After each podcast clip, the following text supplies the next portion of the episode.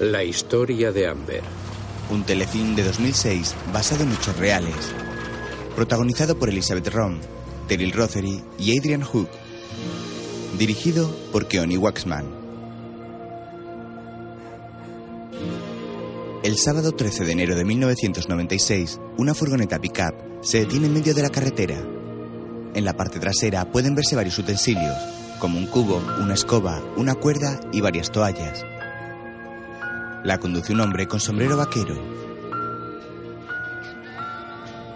El conductor bebe varias latas de cerveza y fuma un cigarrillo.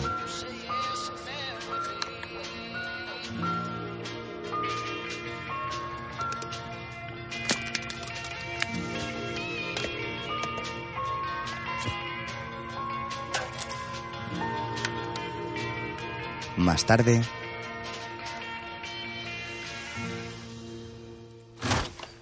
¿quiere unas galletas? Vaya, hola cariño. Sí, dame galletas. ¿Sabes quién es? ¿Cuántas? Diez.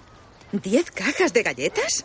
Eres una buena niña, Scout. Me dijo que se estaba preparando para jugar a cartas porque siempre juega los sábados y yo le dije que les podía dar a sus amigas. Tienes un don, hija. Creo que te tendremos que dar cepillos o aspiradoras. Así conseguirás dinero para la familia. Soy una niña, mamá. No pienso vender aspiradoras a las abuelas. Es una lástima, creía que lo haría. Hablando de abuelas, la tuya nos está esperando. La última. ¿Y tú qué dices? ¿Eh, cariño? la madre abraza a un niño que lleva en brazos, mientras un hombre abre un garaje. Un coche se detiene frente a él. El hombre sale al exterior y la madre se apea del vehículo.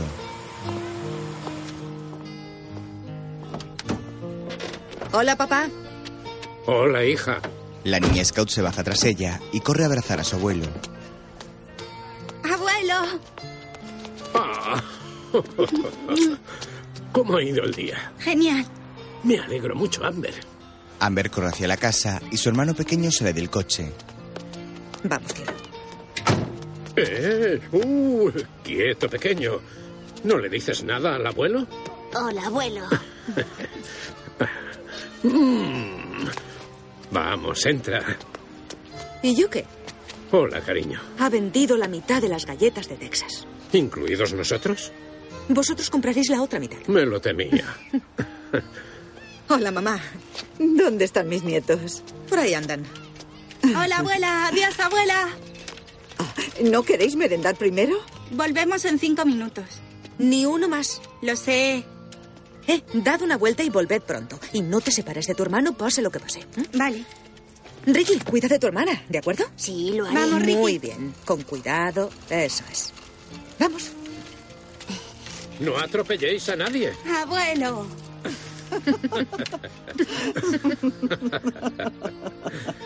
Adiós.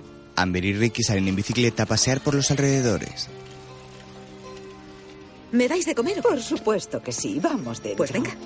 La madre y los abuelos entran en casa mientras Amber y Ricky se alejan. Mientras, el vaquero de la furgoneta continúa bebiendo cervezas. Utiliza un cuchillo para ayudarse a abrir las latas. El cenicero del vehículo está lleno de colillas. Él da una calada a un cigarro. Entre tanto, un anciano trasplanta una maceta en la puerta de su casa. Desde allí puede ver la furgoneta parada. Mientras, el abuelo de Amber abre el maletero de su coche y encuentra ropa metida en bolsas. Entonces toma una sudadera. No es de tu estilo, ¿no? Pobrecita. ¿No fue ayer cuando vino del hospital? ¿Os acordáis que iba enrollada en una manta? ¿Amber o Donna? Me has pillado. Está creciendo, ¿eh? ¿El cole bien? Sí, genial. Lee mucho y saca sobresaliente en todo. Los profesores dicen que es la alumna ideal. Claro que lo es. Pues te recuerdo que yo no lo era. Salta una generación, cariño. ¿De qué os ríes? Tiene razón. Mientras, Amber y Ricky pasean en bicicleta. De pronto ella se detiene. Vamos, Ricky. Iré detrás de ti. Mamá ha dicho que iré detrás de ti. Ricky obedece a regañadientes y avanza. Amber se va por otro camino sin que el pequeño se percate.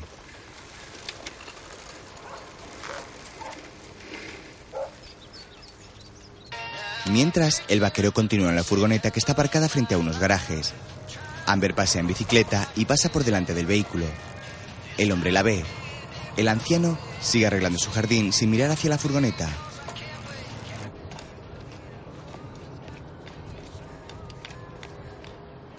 Amber pasa junto al vehículo y lo mira. Tiene el lateral manchado de barro.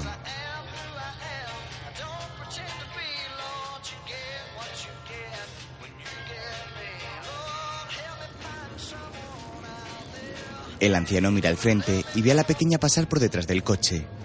La niña da vueltas en bicicleta alrededor de la furgoneta y sonríe al conductor mientras él bebe un trago de cerveza.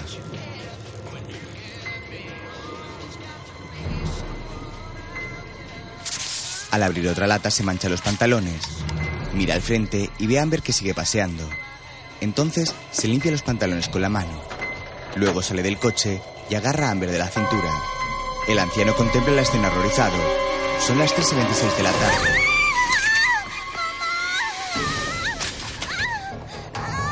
¡Oh, Dios mío!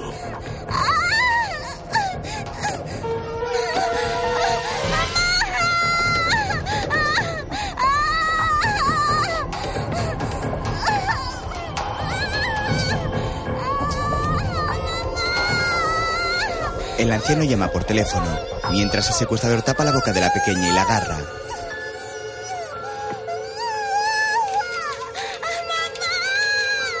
Quiero denunciar un... Señor, ¿sigue ahí? El secuestrador mete a Amber en el coche y se la lleva. La bicicleta de la niña permanece tirada en la carretera. Mientras, Ricky regresa a casa. Donna y los abuelos salen a recibirle. Uh, ¿Dónde está Amber? No lo sé, mamá. ¿Qué quiere decir que no lo sabes, cariño? Eh, Amber ha ido a la zona de carga, mamá. Pues ve y tráela. La estamos esperando para cenar. Ya voy ya. Ricky, tú ven con la abuela. Mimado, mimado, mimado. Dejaremos la bicicleta y te daremos algo de beber. El abuelo sube a su vehículo para buscar a Amber. Donna lo ve alejarse preocupada.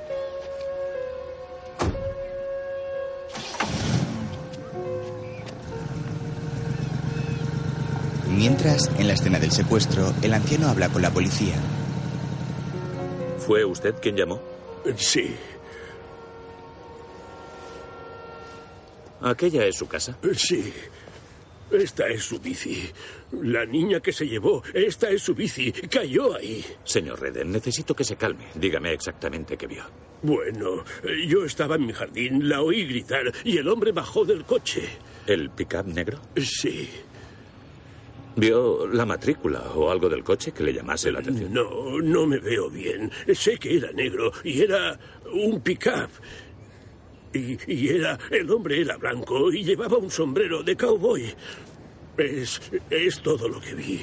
Ella gritaba y luchaba. Él llegó, la bajó de la bicicleta, la cogió y la metió en el coche.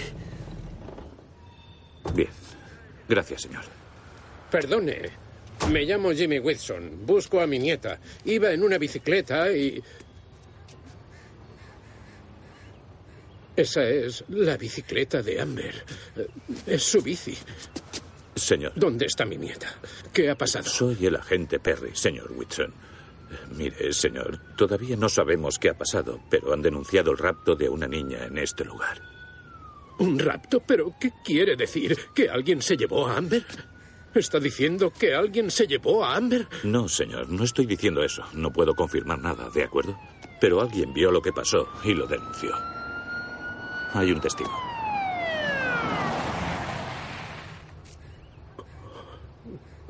Señor. Dios mío. Jimmy se toca la cara muy preocupado. Luego, Tengo mucho sentido del humor. Mira quién está aquí. Ya han vuelto. el coche de Jimmy se detiene frente a su casa. Donna lo observa desde la ventana mientras dobla ropa. Jimmy se toca la cara con las manos angustiado.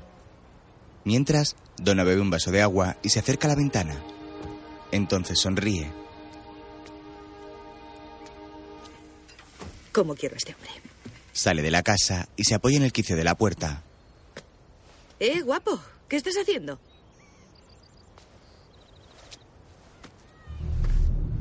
¿Qué pasa, papá? Ha desaparecido. Alguien se la ha llevado. ¿Qué? La policía está en el Winn-Dixie. No. Hay un testigo. Era un hombre con un coche negro. No, no, no, no. Tienes que quedarte. Va a venir la policía. Dios mío. Dios mío, Dios mío. Todo irá bien. La policía viene hacia aquí. La encontrarán. La encontrarán, Donna. Tranquila. Tienes que quedarte. Todo se arreglará. No, no, no, no, no, papá, no, no. No, papá, no. ¡Amber! ¡Amber! Mientras, el secuestrador se detiene y baja del coche. Amber está en su interior. Los transeúntes pasan por delante del vehículo sin ver que hay una niña dentro. Luego, el secuestrador vuelve y le tapa los ojos. Entonces, entra en un local. Más tarde, a las 4 y 47 de la tarde, la policía está en casa de Jimmy. La mayoría de niños son raptados por familiares. Empezaremos por ahí. Tengo una lista de la señora Whitson. Nombres, direcciones, teléfonos de toda la familia, tíos, tías, primos, hermanos. Empecemos por el exmarido, Richard Hagerman. Vive muy lejos, en la otra parte del país. Veamos si está en la ciudad. Si es un rapto familiar, cinco de cada diez veces es el padre. Si está aquí, la tiene él. Asegúrate que toda la ciudad tiene esto. Muy bien. Tenemos que ser rápidos. Manda esto, ¿quieres? Gracias. Griff. ¿Y si no es un familiar? Buscamos a un hombre blanco de veintimuchos. Soltero y seguramente en paro. De acuerdo. Amber vive a cinco minutos de aquí, apartamentos Clearview. Visitan a sus abuelos tres o cuatro veces por semana. Tienen las bicis aquí. Quiero que registréis los dos barrios. Está bien.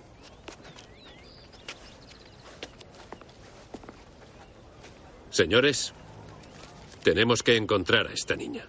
Los agentes asienten. Más tarde, en la carretera, un semáforo se pone en rojo. Junto a él hay un cartel donde se lee East Lake. El coche del secuestrador está allí. Se detiene y espera que crucen los peatones. Hay unas gafas de sol colgadas en el retrovisor interior que se mecen suavemente. El semáforo se pone en verde y el coche gira. Entre tanto, el camión de una cadena de televisión llega a casa de Jimmy. Los reporteros se acercan a los agentes de policía con rapidez. Luego, a las 5.42 de la tarde, Donna está inquieta mientras Ricky llora sentado en el suelo de la cocina.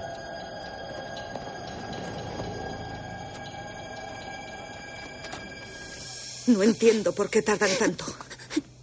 Estas cosas llevan su tiempo. ¿Dónde está? O sea, ¿quién se la llevaría? ¿Por qué no la han encontrado, papá? No entiendo por qué no hacen nada. La están buscando, Donna. Sí, ya. Tienen que encontrarla. Tienen que encontrar a mi niña. Están llamando a la gente que conocemos. No me lo puedo creer. Me siento tan culpable. Oh, Dios ha dado esa vuelta mil veces, mil veces. Oh, Donna. ¿Qué ha hecho? No le ha hecho nada a nadie. ¿Quién se la llevó? ¿Dónde está? Me voy a buscarla. No puedes irte. ¿Por qué? Griffin ha dicho que te quedes aquí por si quien lo hizo iba a por ti o a por Ricky. Me da igual. Tienes que estar aquí por si vuelve. Ella me necesita, mamá. Lo sé, cariño, Donna. pero... Donna, la prensa está aquí. Están en la puerta. Me han pedido permiso para grabar algo. Se lo he dado.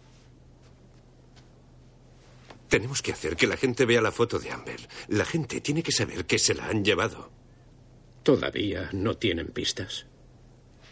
Han pasado dos horas. Hemos mirado en todo el barrio, en el de Amber y en Winn-Dixie. Hemos llamado a toda la lista. Nadie la tiene. ¿Qué hay de Richard? Está a mil kilómetros de aquí. No está con él. ¿Se le ocurre algo que quizás olvidó o se le escapó? ¿Algo que pueda ayudarnos a encontrarla? No.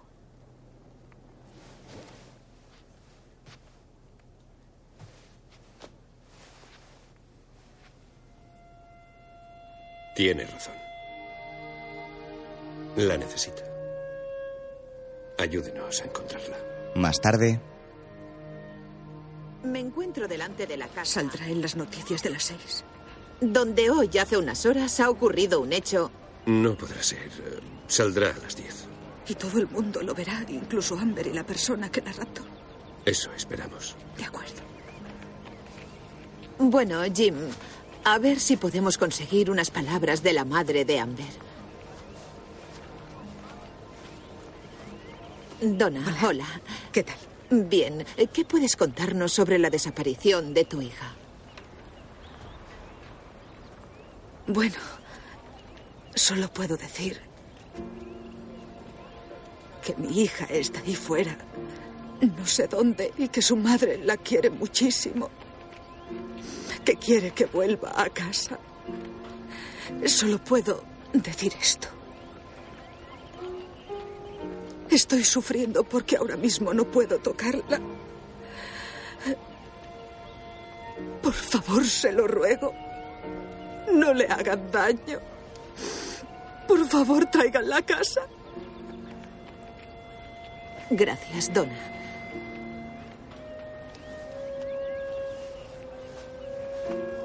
Si tienen alguna información sobre la desaparición de Amber, por favor, llamen al Departamento de Policía de Arlington 555-0101. Jim, adelante. mientras el coche del secuestrador está en el bosque y no hay nadie en su interior. Por la noche, la prensa vuelve a casa de Jimmy y entrevista al detective Griffin. Algunas personas dejan flores en la puerta. Detective, ¿ha recibido alguna información nueva hoy? En estos momentos no hay comentarios. ¿Ha podido hablar con la familia? ¿No hay nada en Claresville? Hemos hablado con todo el mundo. Ningún problema. Ni policía, ni discusiones. Nada sospechoso. Buena madre, buenos hijos, buena gente. ¿Y Highland? Igual. De los que estaban en casa, nada. Están consternados. Excepto Reden. En Winn-Dixie, nada tampoco. Volvedlo a intentar mañana. Tiene que haber algo. Asegúrate de que la prensa hace bien su trabajo. Cuanta más información. Mejor, lo sé, lo sé. Sí. Los dos agentes se montan en el coche.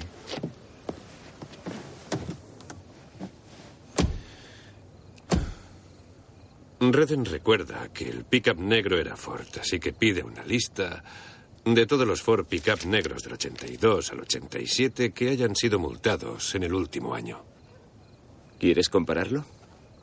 Quiero sospechosos. Y los quiero mañana. Está bien. Mientras, Por favor, tráiganla a casa. Por favor.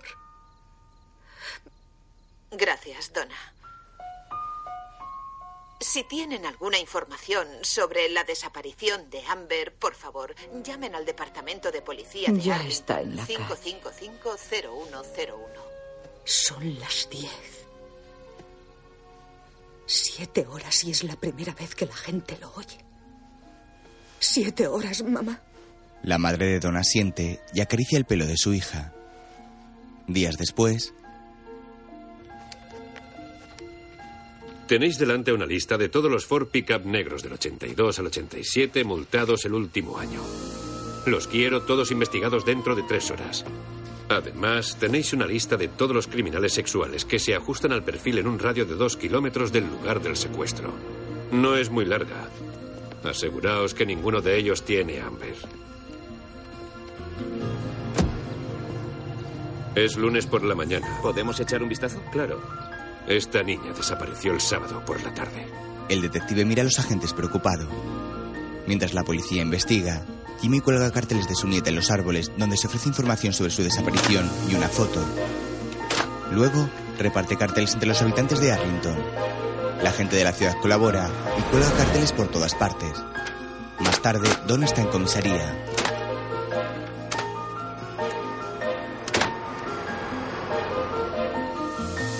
Seguid hablando con los medios. Radio, televisión, revistas, periódicos, todos.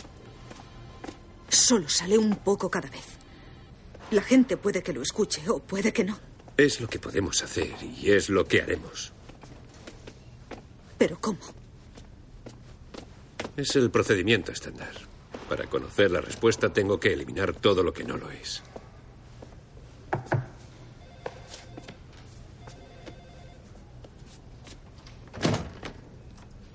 Donna. Luego, Donna se somete a un detector de mentiras. ¿Se llama usted Donna Whitson? Sí. ¿Está casada con Richard Hagerman? No.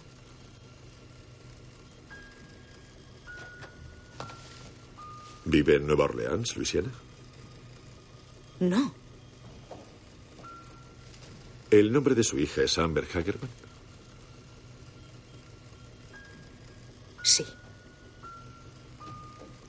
Fue raptada el sábado 13 de enero de 1996.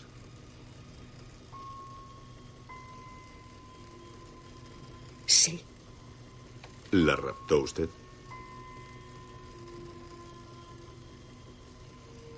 No. ¿Planeó el rapto de Amber? No. ¿Tuvo usted algo que ver con el rapto de su hija? Más tarde, Ya hace dos días que Amber Hagerman, la niña de nueve años, desapareció aquí en Arlington, Texas. En cuanto a hoy, la policía dice que de momento no tiene ninguna información nueva. Ninguna pista que pueda ayudarles en este caso de desaparición. La madre de Amber, Donna, acaba de llegar. Veremos si puede decirnos unas palabras. Donna se baja de un coche conducido por Griffin y se acerca a la periodista.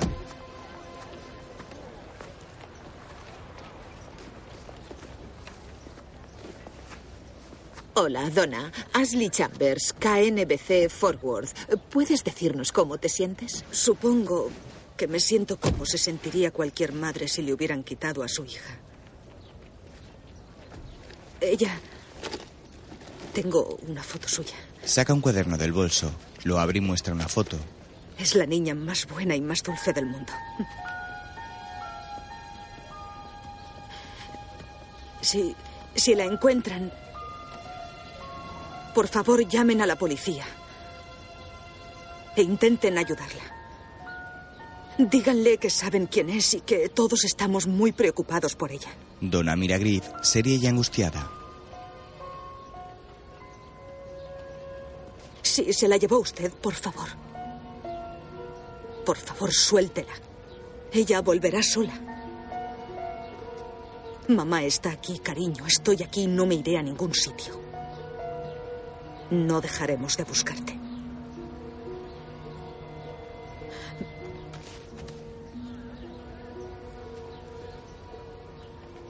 Muchas gracias. Gracias, Donna. Y de nuevo, la policía de Arlington no tiene pistas nuevas. Encuentre la detective.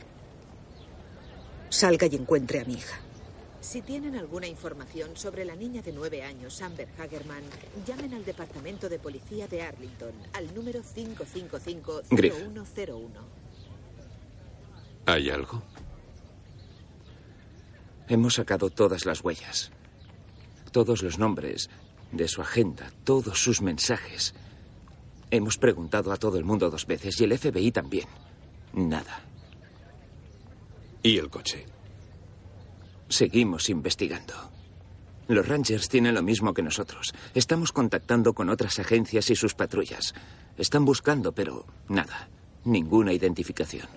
Una aguja en un pajar. Exacto. Griff. Díselo ya. Griff mira al frente pensativo. Por la noche, Donna enciende una vela en el lugar del secuestro. Junto a ella hay numerosas flores, velas, peluches y varias fotografías de Amber. Un coche se acerca. Donna está agachada y contempla las muestras de afecto de los ciudadanos, esbozando una sonrisa. Mientras abraza un osito de peluche. Griff baja del coche y se acerca a ella muy serio.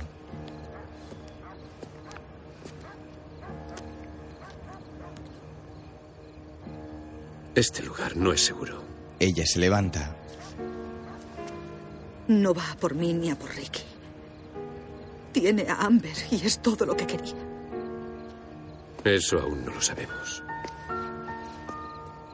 ¿Y qué demonios saben? No saben nada. Eso es lo que saben. Mi niña está ahí fuera, sola. Y aún no saben dónde está o quién se la llevó.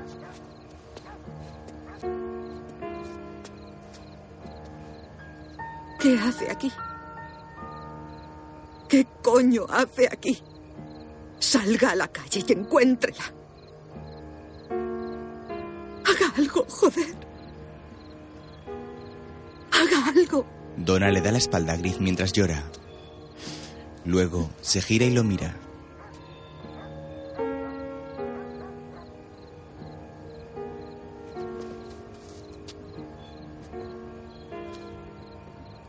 Tiene hijos, detective. Tres. Uno está en la universidad y vive allí. Los otros dos en el instituto. En casa. No me lo imagino como padre. A veces tengo que olvidarlo. En momentos como este. Todo lo que quieres es que estén a salvo, ¿sabe? De... Bueno, no sé, de lo que hay fuera, supongo. Que estén seguros. Donna, han pasado 48 horas. Ya sé cuánto ha pasado. Cree que no sé cuánto tiempo ha pasado. Hay muchas estadísticas sobre esto. No, no quiero estadísticas. Raptos familiares, no familiares. Quiero a mi hija. En raptos no familiares. Por favor, ¿dónde está mi hija, Goder? Después de 24 horas. Me da igual cuántas horas hayan pasado. Las probabilidades de recuperar al niño vivo No diga eso. No diga eso. Está viva, detective. son bajas. Son muy bajas. No tiene que estar viva.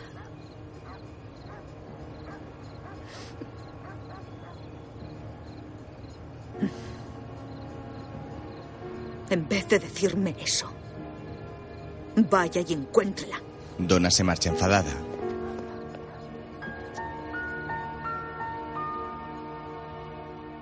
El 17 de enero de 1996, en un bosque,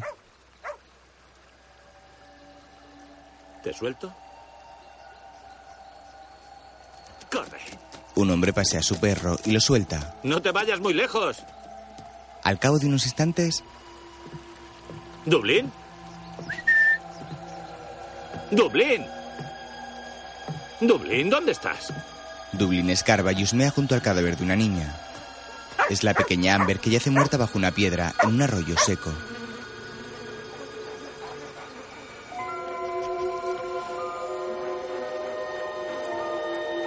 Horrorizado, el hombre recoge su perro y sale corriendo. Más tarde, la policía está en el lugar observando el cadáver.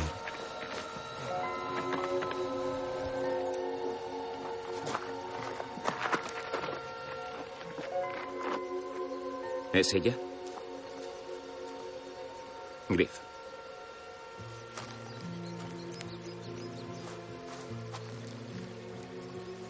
Es Amber.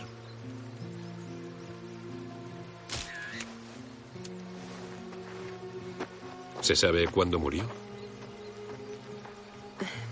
Tres, cuatro días, seguramente cuatro. La noche del sábado. Sí, eso creo. Pero lo confirmará el forense. No hay sangre. Supongo que la mató en otro sitio y la trajo aquí. ¿Signos de lucha? No, creo que no. Si hay algo, quiero saberlo inmediatamente. Sí, de acuerdo. Bueno, ¿qué opinas? La cogió el sábado en Winn-Dixie. La mató en algún sitio. Cinco o seis horas después. Y aquella misma noche la dejó aquí. Quiero cada brizna de hierba. Que esté tocada. Griff, todo está tocado. Mira este lugar. Hazlo igualmente. Se dejó algo y lo quiero. No se lo diremos a Donna hasta que sea seguro.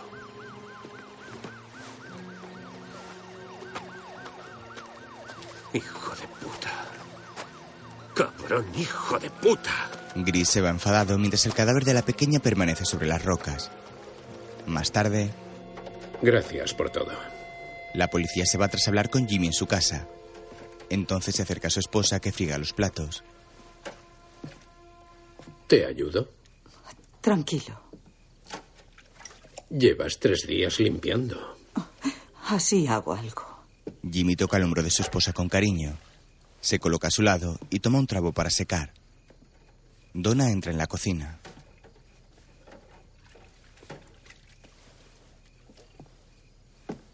¿Se ha dormido? Ricky, ¿se ha dormido? Está agotado. Oh, ¿y tú no? No has dormido desde el sábado. No puedo dormir, mamá. Pues te haré algo de comer.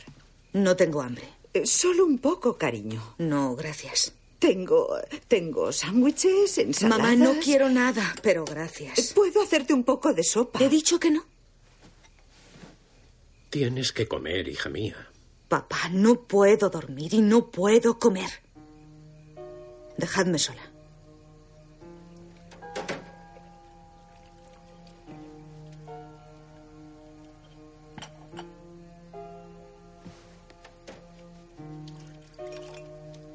Estábamos leyendo El Gran Oso.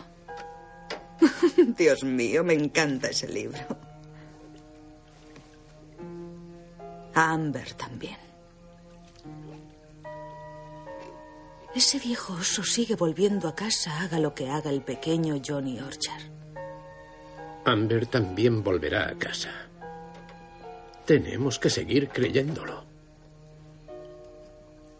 Todo el Estado. Todo el Estado lo sabe. Han tardado cuatro días, mamá. Y todo el mundo reza por ella. Toda Texas. Las noticias. Escuchemos las noticias. La policía ha recibido una llamada a las siete y media de esta mañana. Vamos con Ashley Chambers al lugar de los hechos. Esta mañana, un hombre que paseaba a su perro ha encontrado una niña de raza blanca muerta en la orilla de un riachuelo. Por ahora, aún no se ha identificado oficialmente el cadáver, pero la policía cree que podría ser Amber Hagerman, que fue raptada en la calle East Abram de Winn-Dixie el pasado sábado sobre las tres y media de la tarde. A pesar de ser raptada a plena luz del día, la policía de Arlington solo fue capaz de hablar con el testigo que presenció el momento en el que la niña fue secuestrada. Donna y su madre lloran desconsoladas. Jimmy abraza a su esposa. Luego, la policía llega a la escena del crimen.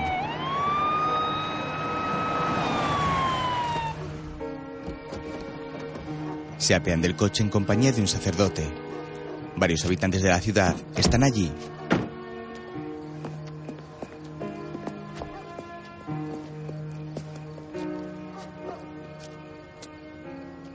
Esta es la escena de un crimen. Que todo el mundo se aparte. Sin excepciones. Mientras, en casa de Jimmy, Donna entra en una habitación.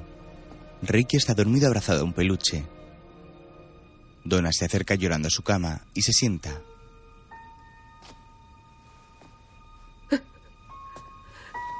Cariño, necesito que me escuches un momento. Las cosas se van a poner muy feas por aquí. Si te sientes confuso y me necesitas, quiero que acudas enseguida a mí, ¿de acuerdo? Solo quería decirte eso. Está bien, vuélvete a dormir. Ricky se vuelve a dormir y Donna le da un beso en el brazo. Luego apoya la cabeza en él sin dejar de llorar.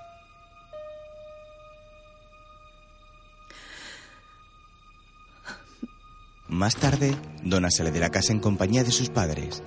La policía está en la puerta con el sacerdote. Griff se acerca a ellos quitándose el sombrero. Donna enjuga sus lágrimas.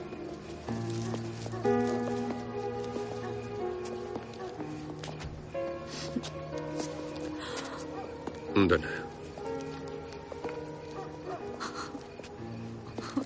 Donna, No es ella. Tenemos las huellas. Es un error.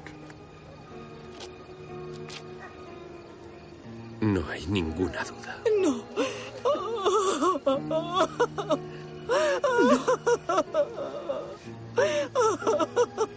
No. Quiero verla. Quiero ver a mi niña. Quiero verla. Lo siento mucho. No. No.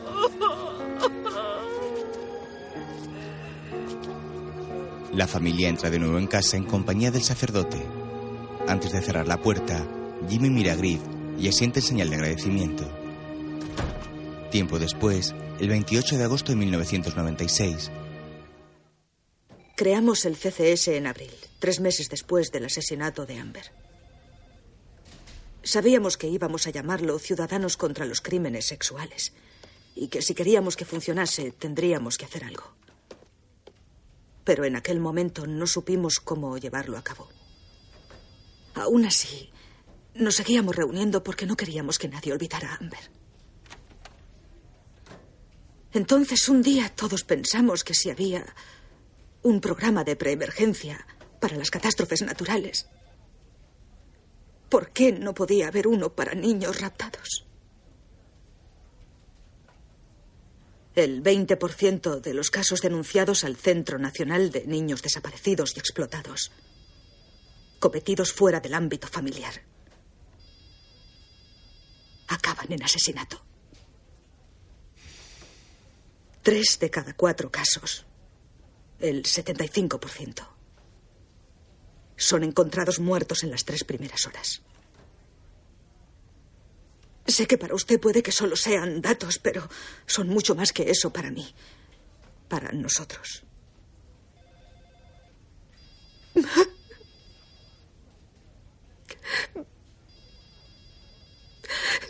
Mi preciosa hija de nueve años solo iba en su bicicleta. No le hizo nada a nadie. Y aún así pagó el precio más terrible en esas tres primeras horas. Congresista Frost.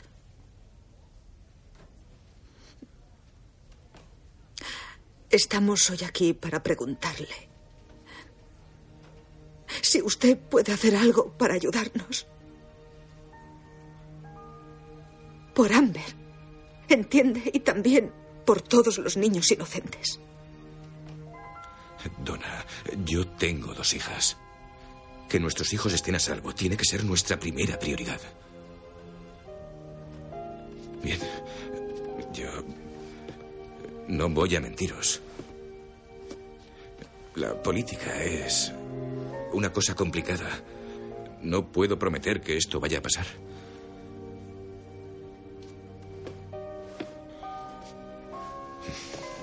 Pero sí puedo prometer que voy a luchar porque esto pase. Lo primero será hacer que la policía suba a bordo. Y luego tendremos que encontrar una radio. Y después dinero. Amber le sonríe a Frost. Tiempo después, en agosto de 2002, en Riverside, California, una mujer espera junto a una niña en la puerta de un colegio. Un hombre mayor se acerca en coche y la saluda.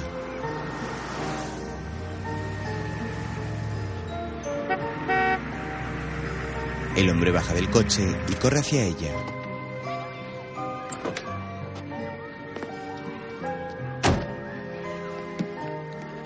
Uy, yo siento mucho haber llegado tarde. He empezado a hacer algo y he perdido la noción del tiempo. Yo... Vámonos, pequeña. Hola, Glenn. Venga, ¿qué tal ha ido? Bien. Trae. Eso Hasta es. mañana, Nicole. Adiós. Nicole se despide de su profesora y se monta en el coche. Glenn corre al asiento del conductor y se monta junto a ella. Nos vamos. Bueno, ¿cómo ha ido el. el examen? Bien. Evaporación. E V A P O R A C I O N. Sí. Precipitación. Lo he hecho bien. Nicole le enseña un examen. Oh, Dios mío, lo, lo has hecho perfecto. Es. es maravilloso. Oh, Dios mío. Creo que hay un premio para ti, jovencita. Mamá dijo que nada de compras. Oh, vamos. Mira, has trabajado mucho.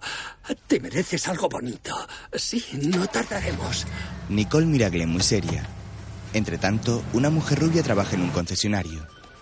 Mira hacia el interior de un coche y toma notas en un informe. Hola, Linda. Hola. ¿Vas a Las Vegas? No, Atlanta. ¿Y tú? Las Vegas, Seattle, San Diego, Denver. Este mes estaré fuera diez días. Ah, yo no sé por qué lo hago. Ya, bueno, yo sí lo sé. Gracias. Una casa, un coche, una furgoneta, una hija en la universidad, la otra en casa, sin marido. Espera un momento, cambio eso. Ex marido. Sabía que había algo. El 514 y el 672, ¿sabes a dónde van? Sí, el 514 a Denver. El 672 a San Diego. Mm, genial. ¿Y quién cuida de Nicole? Cuando estoy fuera, su padre. ¿Y cuando estás aquí? Hay un tío, Glenn, que la recoge del colegio. Vive en la esquina de casa, casi detrás. La recoge y la lleva a su casa. Paso el día de acción de gracias con él. Ayuda a Nicole a leer, a hacer los deberes, y cuando voy a por ella está esperándome en la puerta. ¿Y por qué no pareces contenta? Le digo que no le dé comida basura y él se la da.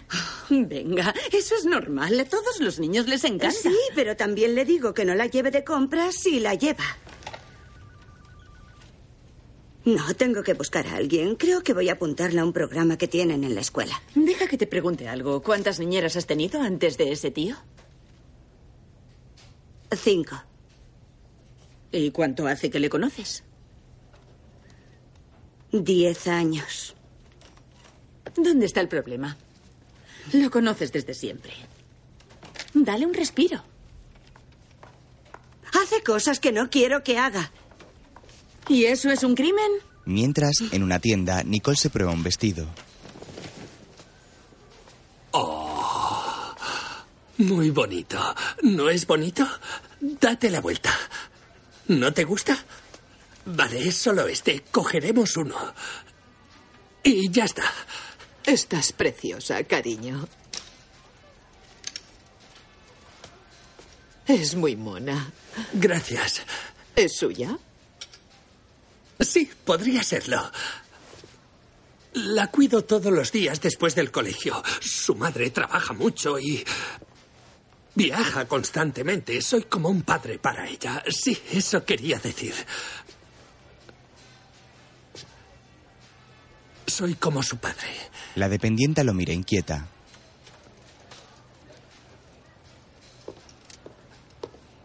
¿Cómo va, Nicole? Luego, la madre de Nicole llega en coche a la puerta de casa de Glenn. La pequeña no está allí.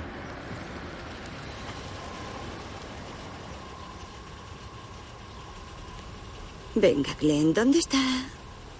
Ella llama por teléfono.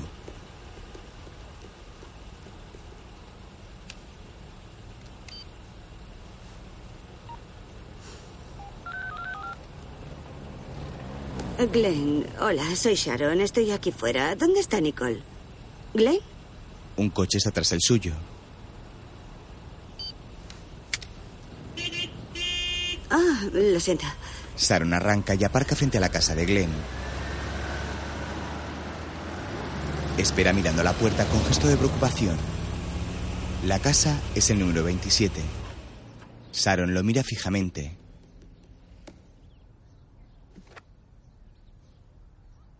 Luego mira su reloj de pulsera, se quita el cinturón de seguridad y se toca la cabeza nerviosa.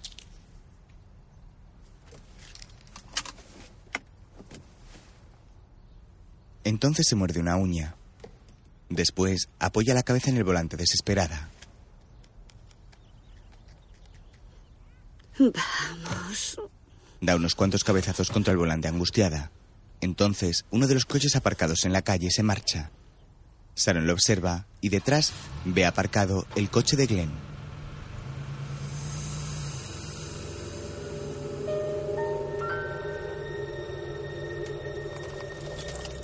Sharon se apea de su coche preocupada y llama a la puerta de la casa. Glenn, sé que estás ahí. Glenn, abre la maldita puerta. Sharon, ¿pero qué te pasa? Sharon entra en la casa enfadada y encuentra a Nicole comiendo patatas fritas en el sofá. No, no tienes derecho a hablarme así. No tienes ningún derecho. No tienes derecho a hablarme así. ¿Sabes qué? Tengo todo el derecho. Es mi hija. Ya basta. Vámonos. Pe- pero nunca estás ahí para ella. Estás trabajando siempre igual. Trabajo, trabajo, trabajo. Yo soy el que la está criando. ¿Ves esto? ¿Crees que es fácil ser padre? Pues créeme, no lo es. ¿Pero me lo agradeces? No. No, no, no, no, no. Tú, tú te aprovechas de mí. Me tratas como a una mierda. Como a una mierda que has pisado. Glenn, estás enfermo. No sé qué está pasando, pero no me gusta. Bueno, me siento presionado. Vale, pues ya no. A partir de ahora irá al programa del colegio. ¿Me oyes? Se acabó. Pero no, no puedes Vamos, hacer eso. Sharon. Es Apártate. inaceptable, inaceptable. Sharon, no puedes hacer eso, es inaceptable. Sharon. Madre e hija salen de la casa donde Glenn tiene numerosas muñecas y murales con fotos de la niña. Tiempo atrás, en 1997, en el edificio del Congreso de Topeka, Kansas, Donna camina junto a una mujer. Luego, Hace solo un año que empezamos a trabajar en esto con el congresista Frost. Y ahora hay alertas Amber por todo Texas. Ciudades de otros estados están llamando al Departamento de Policía de Arlington y a la radio KRLD para preguntar qué pueden hacer para tener una alerta Amber. No se me ocurre nada más importante que tener alertas Amber por todo el país. Así que cuando la ministra de Justicia Estóbal me invitó aquí para hablar de Amber y de las alertas Amber, no lo dudé ni un instante.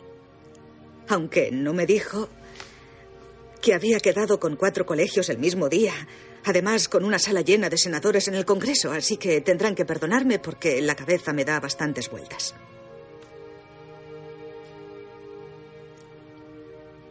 Eh, creo que estamos de acuerdo en que las estadísticas son abrumadoras, pero ¿cuál es el coste en dólares de la implantación del sistema de alerta en todo el país? ¿Y eh, cómo hacemos cuadrar ese coste con las estadísticas? ¿Estadísticas? ¿Cómo hacemos cuadrar las estadísticas? Sí. Bueno. Primero creo que tenemos que entenderlas. A Amber le gustaba mucho el colegio. Su asignatura favorita era redacción creativa. Su profesor decía que era un poco perfeccionista. En cuanto a las comidas, su favorita eran los espagueti a la carbonara. Y el helado de vainilla Bluebell. Tenía que ser Bluebell. El día que fue secuestrada, estábamos vendiendo galletas de los Scout. Yo, ella y Ricky. Ella lo estaba pasando bien. Y reía. Estaba tan feliz y tan llena de vida. Para mí no es una estadística, senador. Tan solo era mi hijita.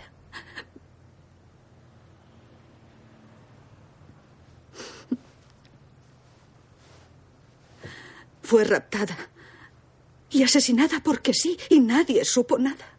Durante horas y horas. Nadie supo ayudarnos a encontrarla. Así que no creo que podamos sentarnos y no hacer nada al respecto. Quiero decir que estamos hablando de niños, no de números, de sus niños y de los de sus amigos. Creo que tenemos que hacer lo que haga falta para que estén a salvo porque somos responsables. Y creo que no podemos estar divididos en esto. No podemos permanecer impasibles. Es demasiado importante. Tiempo después, el 19 de agosto de 2002,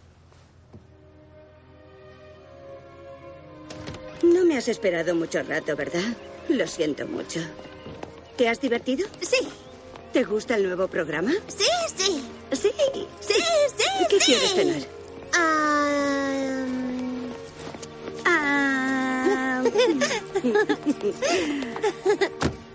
Bien, ya estamos dentro, el cinturón abrochado. Muy bien. Glenn les observa desde su vehículo.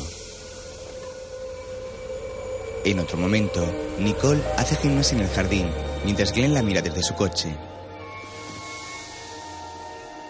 Buena chica. Buena chica. Hola. Hola. ¿Vas a hacer eso para los jueces? No. Ah, no. Muy bien. Vamos a ver, ¿cómo acabamos? He oído que te decía algo de la barbilla. ¿Cómo vas a...? Perfecto, muy bien. ¿Preparada? ¿Qué ha sido eso? Una voltereta. ¿Ah, sí? El anciano sonríe mientras la niña da una voltereta. Contempla a la pequeña con los ojos llenos de lágrimas. Mientras Nicole, vestida de bailarina, se mueve dando saltos por el jardín sonriente. Glenn esboza una sonrisa y suspira.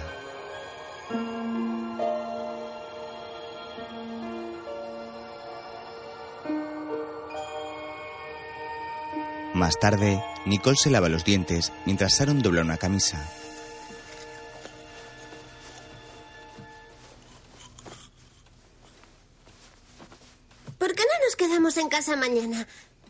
Yo me salto el colegio y tú el trabajo. No puedo hacer eso, cariño. ¿Por qué no? Porque tengo que ganar dinero para pagar las cosas de las que soy responsable.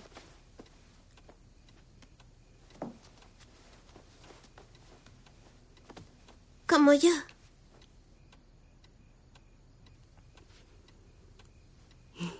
Sí, como tú y tu hermana y esta casa y el coche. Cuando eres adulto tienes que trabajar todos los días, aunque no quieras hacerlo. Aunque lo que más quieras sea quedarte en casa con tu hija. Mira lo que he hecho. Tienes que limpiarte. Te he manchado la cara de Carmen. Marchando. Adentro. Mientras, Glenn sale de su casa con unas cajas y las guarda en el coche. Luego porta dos maletas. Después, introduce la pantalla de un ordenador en el vehículo. Las coloca junto a tres muñecas que tienen el asiento del copiloto. También lleva cinta aislante y una palanca metálica. Entre tanto, Estoy haciendo una nota de que este dinero es para un MP3. Buena idea. Nicole arranca la nota y la pega en una hucha. Más tarde, Glenn aparca su vehículo junto a un árbol.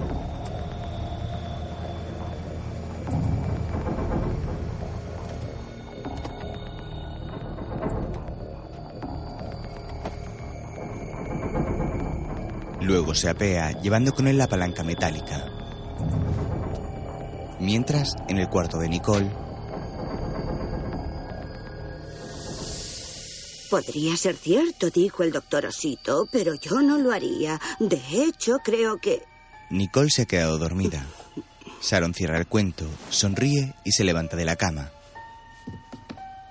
Deja el libro sobre la mesa y arropa a su hija. La besa en la frente y apaga la lámpara de la mesita de noche.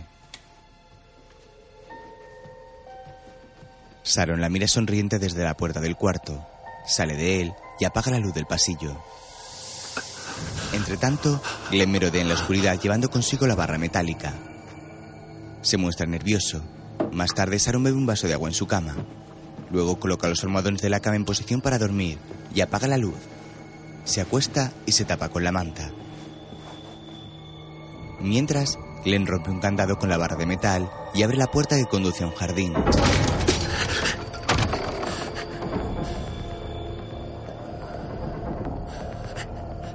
Entra y cierra con cuidado. Después, camina con sigilo hacia la puerta trasera de la casa. De pronto se detiene y mira la palanca.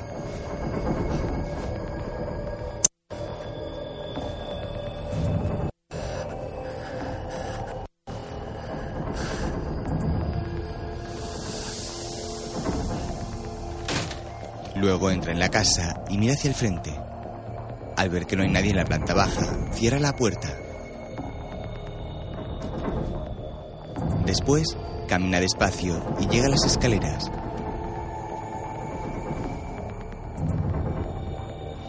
Mientras, Sharon duerme plácidamente. El reloj despertador marca 12 y 34 minutos de la noche.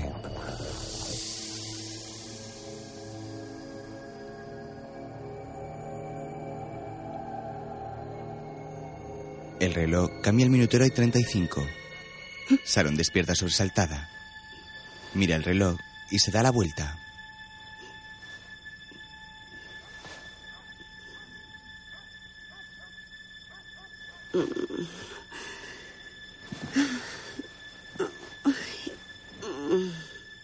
Entre tanto, Glenn está en la puerta del cuarto de Nicole. Entra y la ve dormida.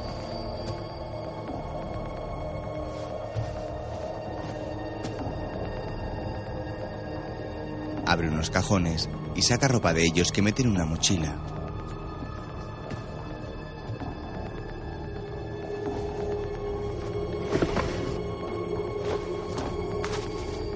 Después destapa a la pequeña que sigue durmiendo. Nicole. Nicole, arriba. Nicole, he dicho que arriba. Venga, vamos. ¿Qué haces aquí? Nos, nos vamos al centro. Ha dicho, tu madre ha dicho que podía llevarte al centro y comprarte una mochila para el colegio. Venga, vamos. El centro no estará abierto. Vamos a otro centro, sí, a otro centro. Venga. Mi madre se despierta a las siete. Se preocupará. Esa hora ya habremos vuelto. Venga. No quiero ir. Nicole, Nicole. shh. Si hace ruido, te pegaré con esto en la cabeza. En la cabeza. ¿Entiendes? Shh. Glenn arranca un trozo de cinta aislante. Nicole, por favor, por favor. Tengo que ponerte esto en la boca. Vamos, vamos, date prisa o llegaremos tarde al colegio. Vamos, Nicole. Date prisa. Tranquila. No pasa nada. Vamos. Antes de irse, Nicole toma su hucha. Sale del cuarto con Glenn y pisa un osito de peluche. Glenn cierra la puerta del cuarto y sale de la casa con la niña. Muy bien, Nicole. Lo estás haciendo muy bien. Ahora nos vamos al centro, ¿vale?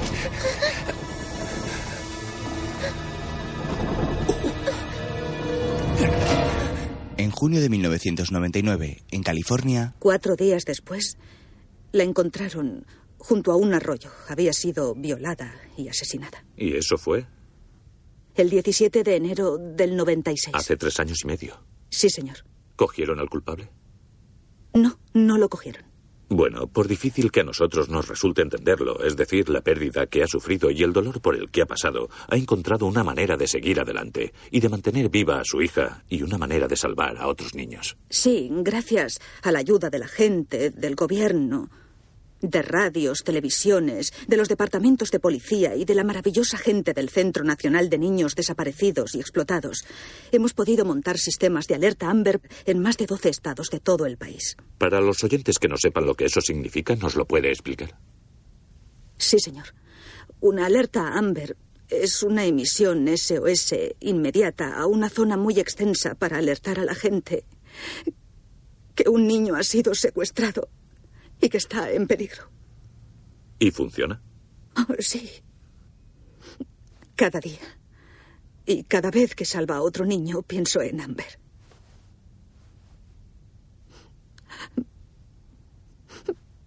Miro hacia arriba y digo, lo has vuelto a hacer. Perdone, lo siento.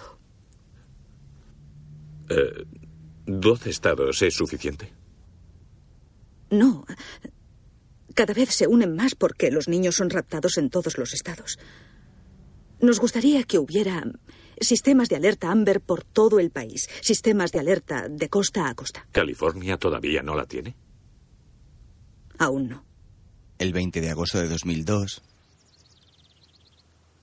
Linda, son las siete. ¿Aún no te has levantado? Me harás llegar tarde.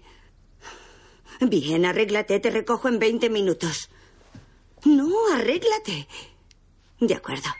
Sharon cuelga el teléfono. Está en la puerta de la habitación de Nicole. Al ver la puerta cerrada se preocupa. Entra y ve la cama vacía. ¿Nicole? Entonces sale del cuarto y baja las escaleras.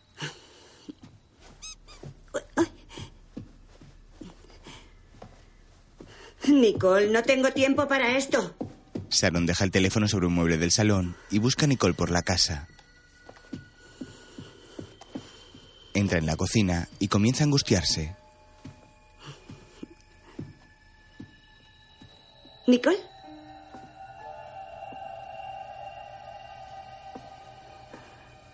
¿Nicole?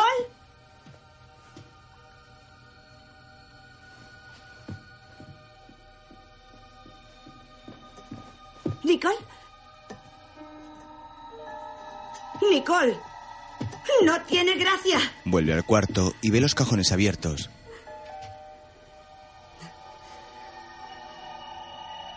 Vale, Nicole. ¡Sal ya! Sale del cuarto. ¡Me estás asustando!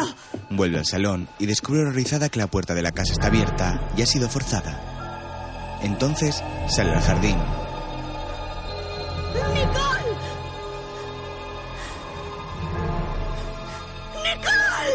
Corre hacia la puerta abierta del jardín y ve el candado roto.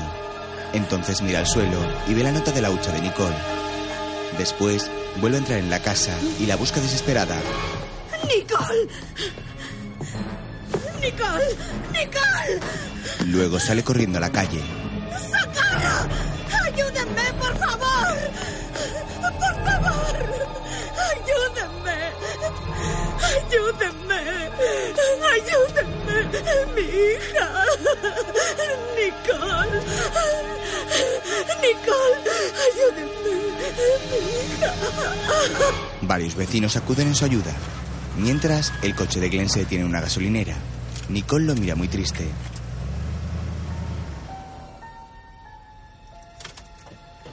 Quiero volver a casa.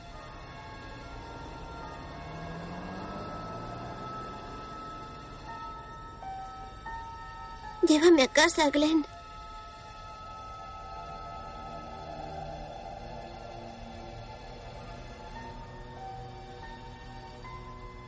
Tengo que ir al baño. Si le dices algo a alguien,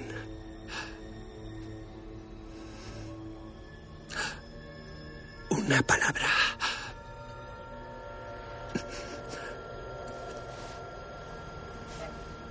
te tendré que hacer daño.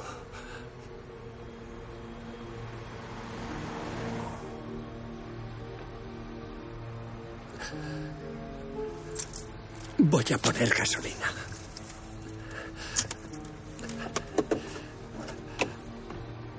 Todo irá bien, cariño. Todo irá muy bien. Tranquila. Glenn sale del coche y Nicole mira a su alrededor. Entonces, Glenn vuelve al coche y mira fijamente a Nicole.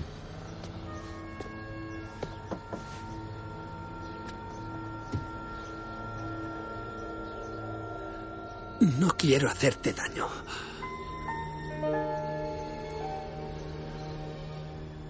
Eres una hija para mí. Nicole. Eres como mi hija. Pero juro por Dios que si haces algo, yo... Yo... Tendré que hacerte daño. Mucho daño. ¿Me entiendes? Nicole asiente. Ahora ve al baño.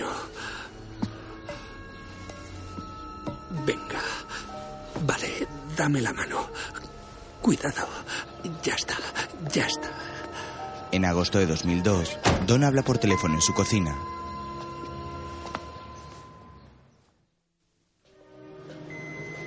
¿Papá está bien? Le oigo por ahí detrás. Estupendo. Dile que ahora soy Donna Morris, por si lo olvida. Recordemos nuestros titulares. Mm. Eh, Espera un momento, espera, mamá. La alerta Amber sigue siendo una buena conexión entre los cuerpos de seguridad del Estado, los medios de comunicación y la población en general. California se une a otros 33 estados de todo el país con la creación de un plan de alerta Amber Su hermana está en la estatal. universidad. Tengo que decírselo, tengo que llamarla. Nosotros la llamaremos, no se preocupe. ¿Tiene su número en casa? Sí, está en, en- en una mesa, en la cocina, en mi agenda. Bien, ahora necesito que no entre en casa, porque allí podría haber alguna prueba que podamos usar. Quedémonos aquí un segundo, ¿de acuerdo? Ella. Ella quería un MP3. Estaba. estaba ahorrando para comprarse uno. Lleva encima la caja de su dinero porque anoche puso esto y lo he encontrado en la puerta de atrás. Muy bien. Enviaré agentes a los centros comerciales por si ha ido allí. Y también hablaré con vecinos, amigos y compañeros. Dios. Sharon. Dios mío. Sharon, necesito que me haga una lista de esa gente. Sharon. ¿Qué? Sharon, necesito que me ayude. Necesito que esté conmigo en esto. Bien. ¿Quién le odia? ¿Qué? ¿Quién cree que se la pudo llevar?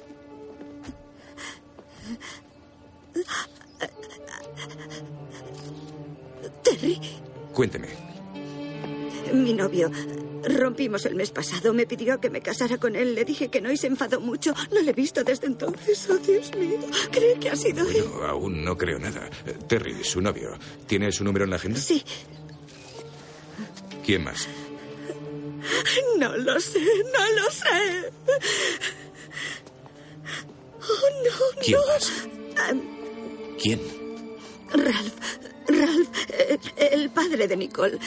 Se marcha a las Filipinas. Va a casarse y se muda a vivir allí. Pero quería llevarse a Nicole y le dije que no. Y tuvimos una gran discusión. Eh, está Dios bien. mío. Escúcheme, Sharon, no sabemos si la tiene él. ¿Cuándo tenía pensado irse? Esta mañana. Se ha ido esta Está mañana. bien. Te encontraremos y así lo sabrá. ¿Hay alguien más? ¿Un amigo? ¿Alguien del trabajo? ¿Un familiar? ¿Una niñera? Glenn. Glenn Kelp. Park, Glenn Park. Él, él solía cuidar a Nicole después del colegio hasta que yo salía de trabajar. Le despedí y no se lo cogió muy bien. Vive aquí detrás. Eh, Muy bien, muy bien, de acuerdo. Sharon, de momento quiero que se quede aquí. Haré que todo el mundo se dedique a esto. Sharon. Sharon. ¿Qué? Encontraremos a Terry, a Ralph y a Glenn. Y encontraremos a Nicole. Por favor, encuéntrela. Encuéntrela. Es muy pequeña. El policía realiza anotaciones. Sharon mira angustiada a su alrededor y ve a los agentes hablando con los vecinos.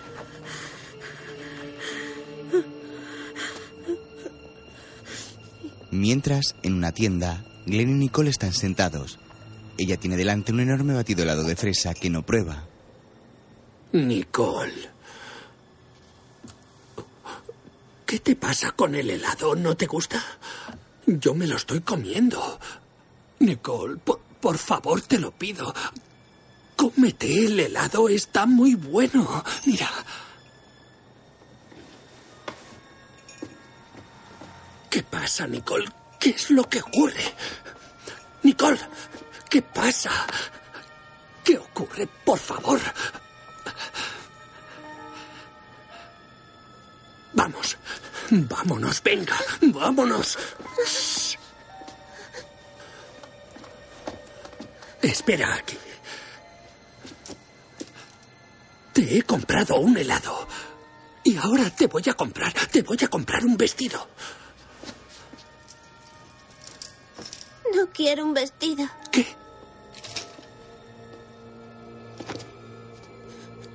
Quiero volver a casa. Tú quieres lo que yo quiero que quieras y harás lo que yo te diga que hagas. Si no puedes hacerlo, si no me escuchas, entonces yo...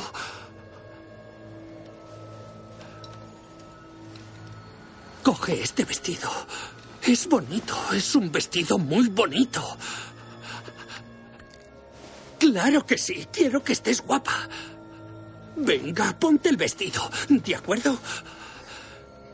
Y deja de quejarte. Vamos. Nicole corre al probador. Mientras, en casa de Sharon, los policías toman fotografías de la habitación de Nicole. Uno de los agentes se acerca al jefe.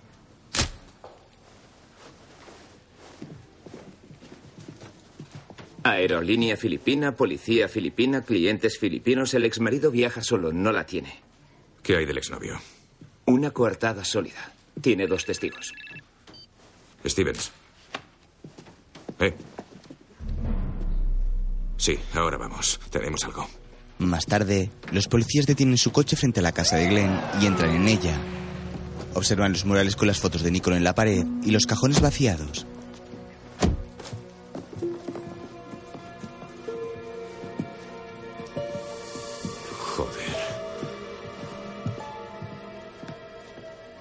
Tenía prisa. Cuando he pedido la orden llamé a tráfico. Tenemos su foto, su licencia, su registro, su seguro, todo. Luego, La información se ha enviado por correo electrónico. La estamos recibiendo. Tengo que hacerle cuatro preguntas. ¿Está listo? Listo. Uno. ¿Es un rapto confirmado? Afirmativo. Dos. ¿La víctima tiene 17 años o menos? Afirmativo. Tres. ¿La víctima corre peligro de ser herida o asesinada? Afirmativo. Cuatro. ¿Ha obtenido usted información que ayudará a la gente a identificar al secuestrador, a la víctima o al vehículo? Afirmativo. Se lo hemos mandado todo. ¿Qué quiere que hagamos? Creemos que va hacia otro estado, Nevada. De acuerdo. Mantendremos la patrulla de Riverside East a la autopista de Nevada. Bien. Cojamos a ese tío. luego, Hay una alerta Amber. Esto es lo que pasará en los próximos minutos. Primero pondrán el mensaje, todo lo de Nicole y Glenn y el coche. Al mismo tiempo pondrán una alerta electrónica escrita que notificará simultáneamente las comunicaciones a los cuerpos de seguridad y al personal de la zona de la alerta Amber. Eso significa policía, bomberos, compañías de teléfonos, toda esa gente recibe el mensaje inmediatamente. Aquí Central. Una posible alerta Amber se dirige al este por la I-95. Recibido. Tráfico recibe el mensaje y lo programa a sus 500 señales luminosas de las autopistas, por todo el estado. Un tono activa las estaciones de radio y televisión cada minuto o dos. Hasta que Nicole vuelva a casa. mientras Nicole ve la alerta Amber de su desaparición en la televisión, está en un motel comiendo patatas fritas con Glenn. Salgo en la tele.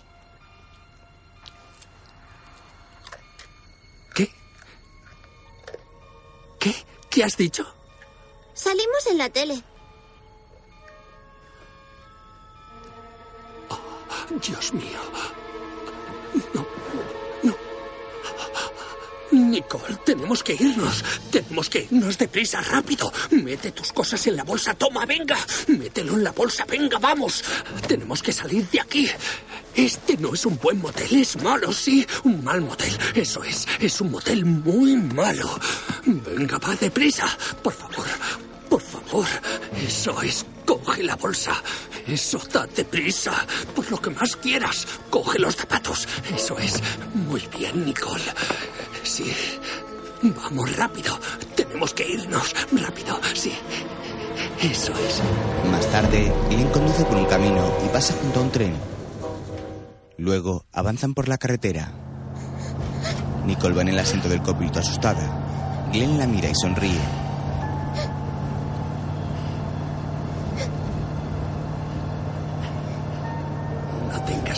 Nicole. El coche continúa avanzando. Luego llegan a la reserva de la tribu de los Ponowi en el río Rankin. Mientras, Se les ha visto yendo hacia el norte por la 95. Toda la información debe ser transmitida. De acuerdo. Un policía conduce con las fotos de Glenn y Nicole en el asiento del copiloto.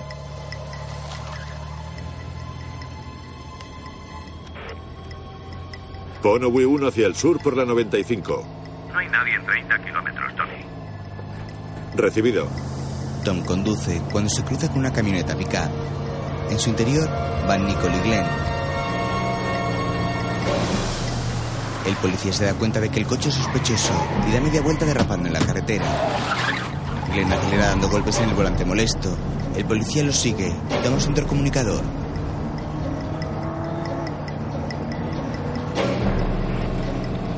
Matrícula CL 58495. Charlie, Lima 58495. Son ellos, está confirmado, Tom. Tom enciende la sirena mientras Glenn huye.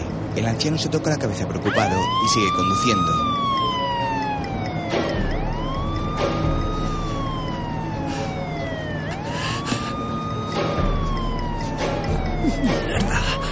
De pronto, Glenn se echa a un lado de la carretera y se detiene. Pasa un brazo por encima de Nicole.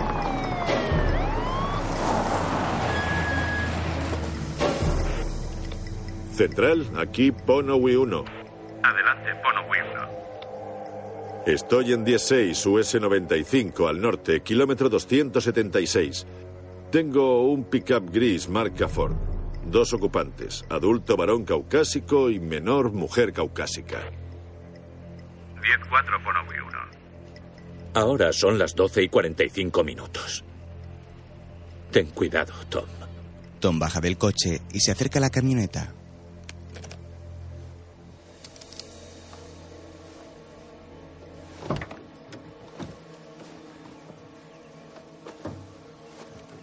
Toca su pistola con la mano mientras camina. Todo irá bien. Voy a llevarte a casa, cariño. Tom golpea la ventanilla y Glenn la baja.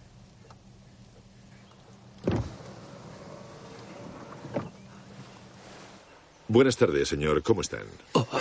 Eh, estamos bien. Necesito el permiso de conducir y el seguro. ¿Qué, qué ocurre, agente? Señor, si me da esa documentación, se lo diré. Vale, sí. Glenn toma los papeles del coche y se los da a Tom. El policía los revisa.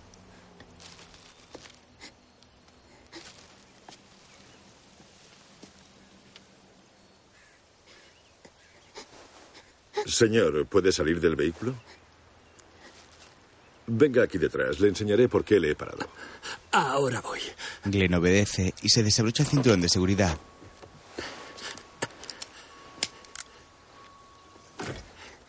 No tardaré. Quédate callada, ¿de acuerdo?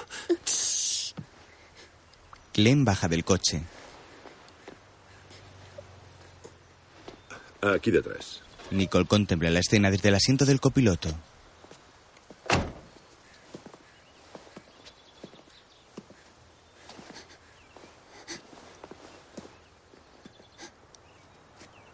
Señor Park. ¿Sabe por qué le he parado? No, no, yo... Es por mí. ¿Y esa niña? ¿Por eso? Correcto. Usted y la niña. No hay problema. No, todo va bien, todo va bien. Iba, iba de camino hacia, hacia Follen, sí, hacia Follen. Iba a dejarla allí. Señor. Hoy no irá a Follett. ¿Qué quiere decir? Pero, agente, le he dicho que no había problema. Agente. Tom esposa a Glenn, que mira a Nicole con gesto de tristeza.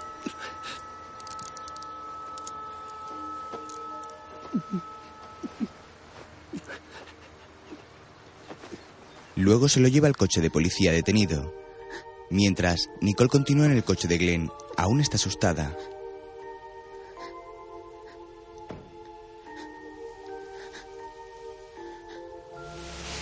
Por la noche, un coche de policía llega a la estación de policía de Nevada. Una periodista está allí con Sharon.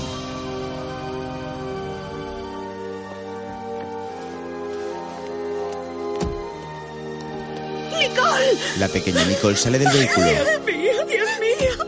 Sharon corre a abrazarla. Ya está, tranquila. Ya está, ya está. Tranquila. Todo irá bien, cariño. Al amanecer, Donna visita la tumba de su hija con unos globos. Se agacha y mira al cielo.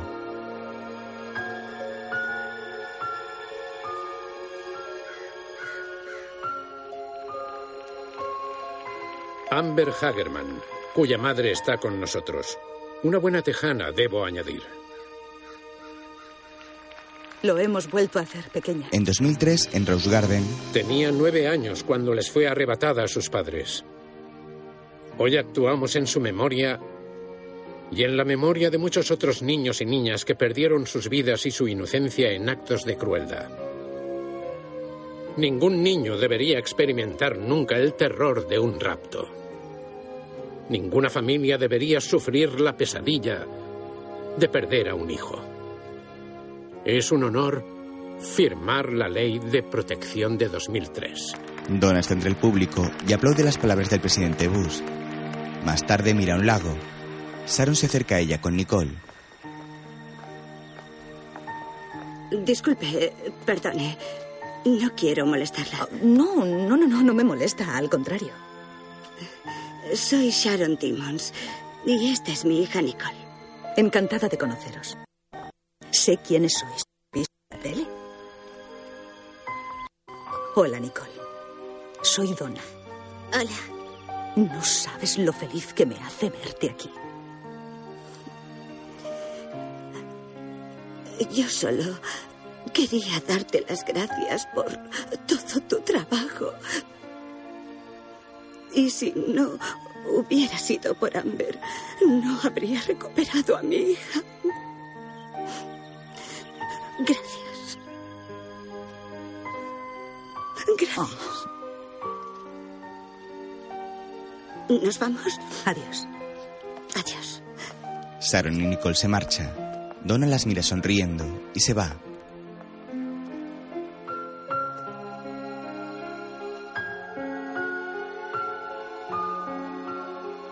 Glen Park cumple una pena de cinco años en la prisión estatal de California.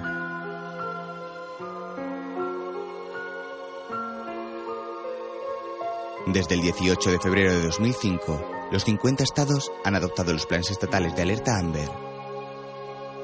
El trágico asesinato de Amber Hagerman sigue sin resolverse. A continuación, pueden verse fotos de la verdadera Amber Hagerman, que nació el 25 de noviembre de 1986 y murió el 17 de enero de 1996. Después, se muestran fotos de Donna, Ricky y la pequeña Amber con su familia.